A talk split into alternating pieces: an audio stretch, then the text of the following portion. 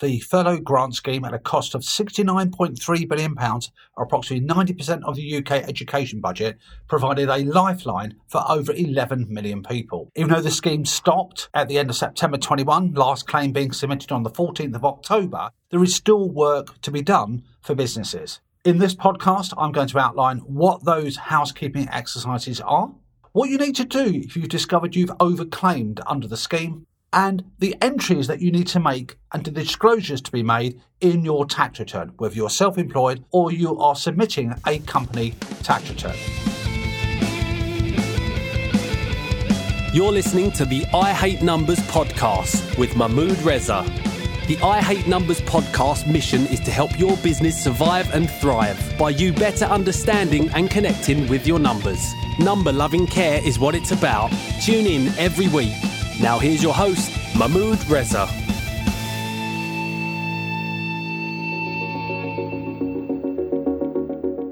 Hi, folks. Welcome to another episode of I Hate Numbers, the podcast that's there to increase your financial awareness, up your money mindset, help you make more money, save tax and time. What a fantastic combination we have there. Let's crack on with the podcast. As I said at the beginning, the scheme officially stopped at the end of September 21, and the last claim would have been submitted by the 14th of October 2021. Despite the large amounts of money paid out, there is still work that's being carried out by HMRC and also businesses to make sure everything is in order, there's no clawback or undue investigation by HMRC. What I'm going to outline to you as the housekeeping that needs to be done to wrap up the furlough scheme from a business's point of view are things that should have been done at the beginning, but there's still time to put things right if for any reason you've fallen short over what you need to have done. Now, by businesses, in the context of the furlough scheme, the furlough scheme was provided to employers. So if you are a not for profit, a private business, a large PLC, an SME, a freelancer that employs somebody else, then the furlough scheme would have been made available to you. Fundamentally, what we need to do is do a 360 degree audit of our own business. We need to make sure that we have on file the records for the conversations that we would have had to have with staff, where they would have agreed to changes in their employment contracts. Remember, that had to be done by agreement. So, some form of audit trail of the letters sent out, the signed agreements, is a must. There should be confirmation from your employees in writing that they have been furloughed, agreed to be furloughed, and agreed to be flexibly furloughed. Flexibly furloughed, by the way, folks, is where you don't work your full hours, you work for some of them, and are on furlough for the remainder. You need to keep a written record of that agreement for at least five years. The number of hours your workers were working, especially when you're claiming flexible furlough, has to be kept on file for at least six years. The methodology how you went about calculating average pay, regular pay, how you went about submitting the claim, adjustments that you would have had to make, for example, when you're claiming only 60%, 70%, or the full 80%, the times when you would have been able to claim national insurance contributions and pension contributions at the beginning of the scheme, make sure those are on record and make sure you've got some workings to back them up. Flashbacks to school, where your maths teacher would have asked you to provide workings for the answers that you provided.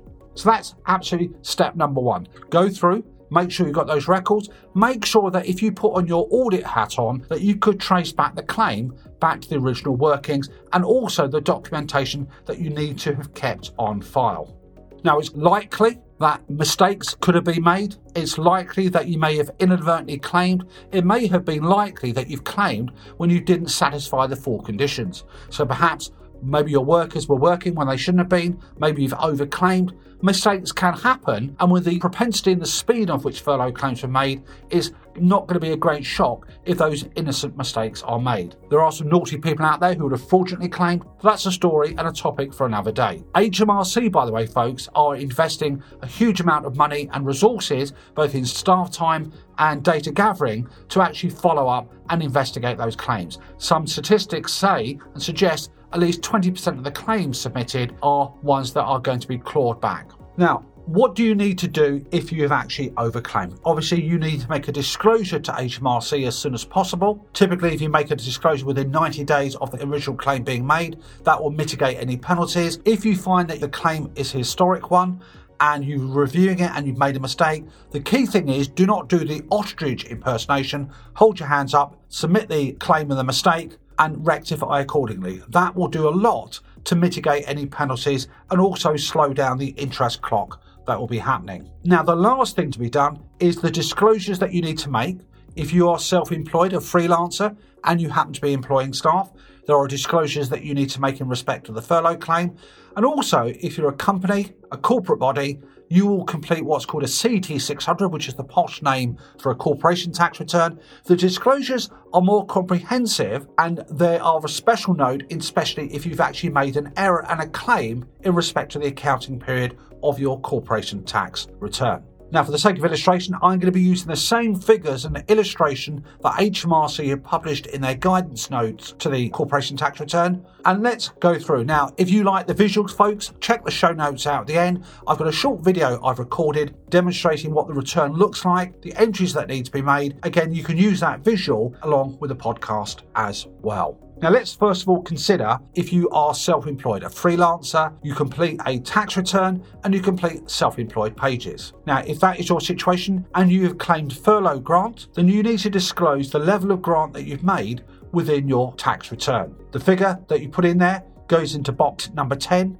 of the self employed pages. If you complete what are called short pages, typically there are two pages in length, and they're for businesses who has self employed turnover below 85,000. If your turnover is over 85,000, by the way, you must use the full pages and the figure for the furlough grant goes into box 16. Do not, under any other circumstances, by the way, include any other support grant you've received from coronavirus. 10 and 16 is for the coronavirus grant, the job retention grant only. Also, you may have got an eat out grant if you're in the hospitality sector. That's also allowed to go into those boxes. In your personal tax return, by the way, whether you do short or long pages, make sure you sign the declaration at the end, box 20.1, to say that your tax return includes entries for the coronavirus support. If you don't, it will slow things down. HMRC will put that to one side and they are manually investigating lots of returns anyhow, so don't obviously raise a flag when one doesn't need to be. Now, when it comes to the corporation tax return, it's slightly more comprehensive. And for the sake of the remainder of this podcast, I'm going to use the example that HMRC themselves published in their guidance notes. So let's assume a company, it has what's called an accounting period that runs on a calendar year basis. So it prepares its accounts between the 1st of January and the 31st of December 2020. And during that year, under accounting rules, it's included a £135,000 for the job retention grant, which I'm going to call the furlough grant. Now that £135,000 is its entitlement, so that would be the cash it's physically received during that year, plus it's also included in that £15,000 worth of grants that were due for that year but physically received after the end of the year. Now, when you come to complete the boxes in the corporation tax return, you only refer to the cash that's actually received. Let's assume that that figure, as we said earlier, is £120,000. Now, the company has overclaimed during the year £5,000. And what they did, they made an adjustment on their next submission during 2020 so there's no overpayment. They overclaimed in one month, they adjusted the claim in the following month, and therefore there's no overpayment in that calendar year. That 5,000 does not need to go into the return. What it subsequently discovers after the end of December 20, in February 21, they realise they made an overclaim of £10,000. They made a voluntary disclosure to HMRC and told them about that figure. Going fast forward, as they continue their investigations, they find another error in the September 21 claim, and effectively, they realise they made another error to the tune of £8,000. They received that sum of money, by the way, in 2020, but for a number of reasons, they didn't actually disclose that figure to HMRC. So, what we need to do now, let's summarise where we are. £120,000 is what's been received in the calendar year. £5,000 was misclaimed in May, but it was adjusted in a future claim. We can ignore that. In February 2021, they found they'd overclaimed 10 grand, which they got in 2020. They made a disclosure to HMRC in respect to that sum of money. And in September 21, they also discovered another £8,000 they've inadvertently claimed. They received it in 2020, but they haven't as of yet disclosed that amount.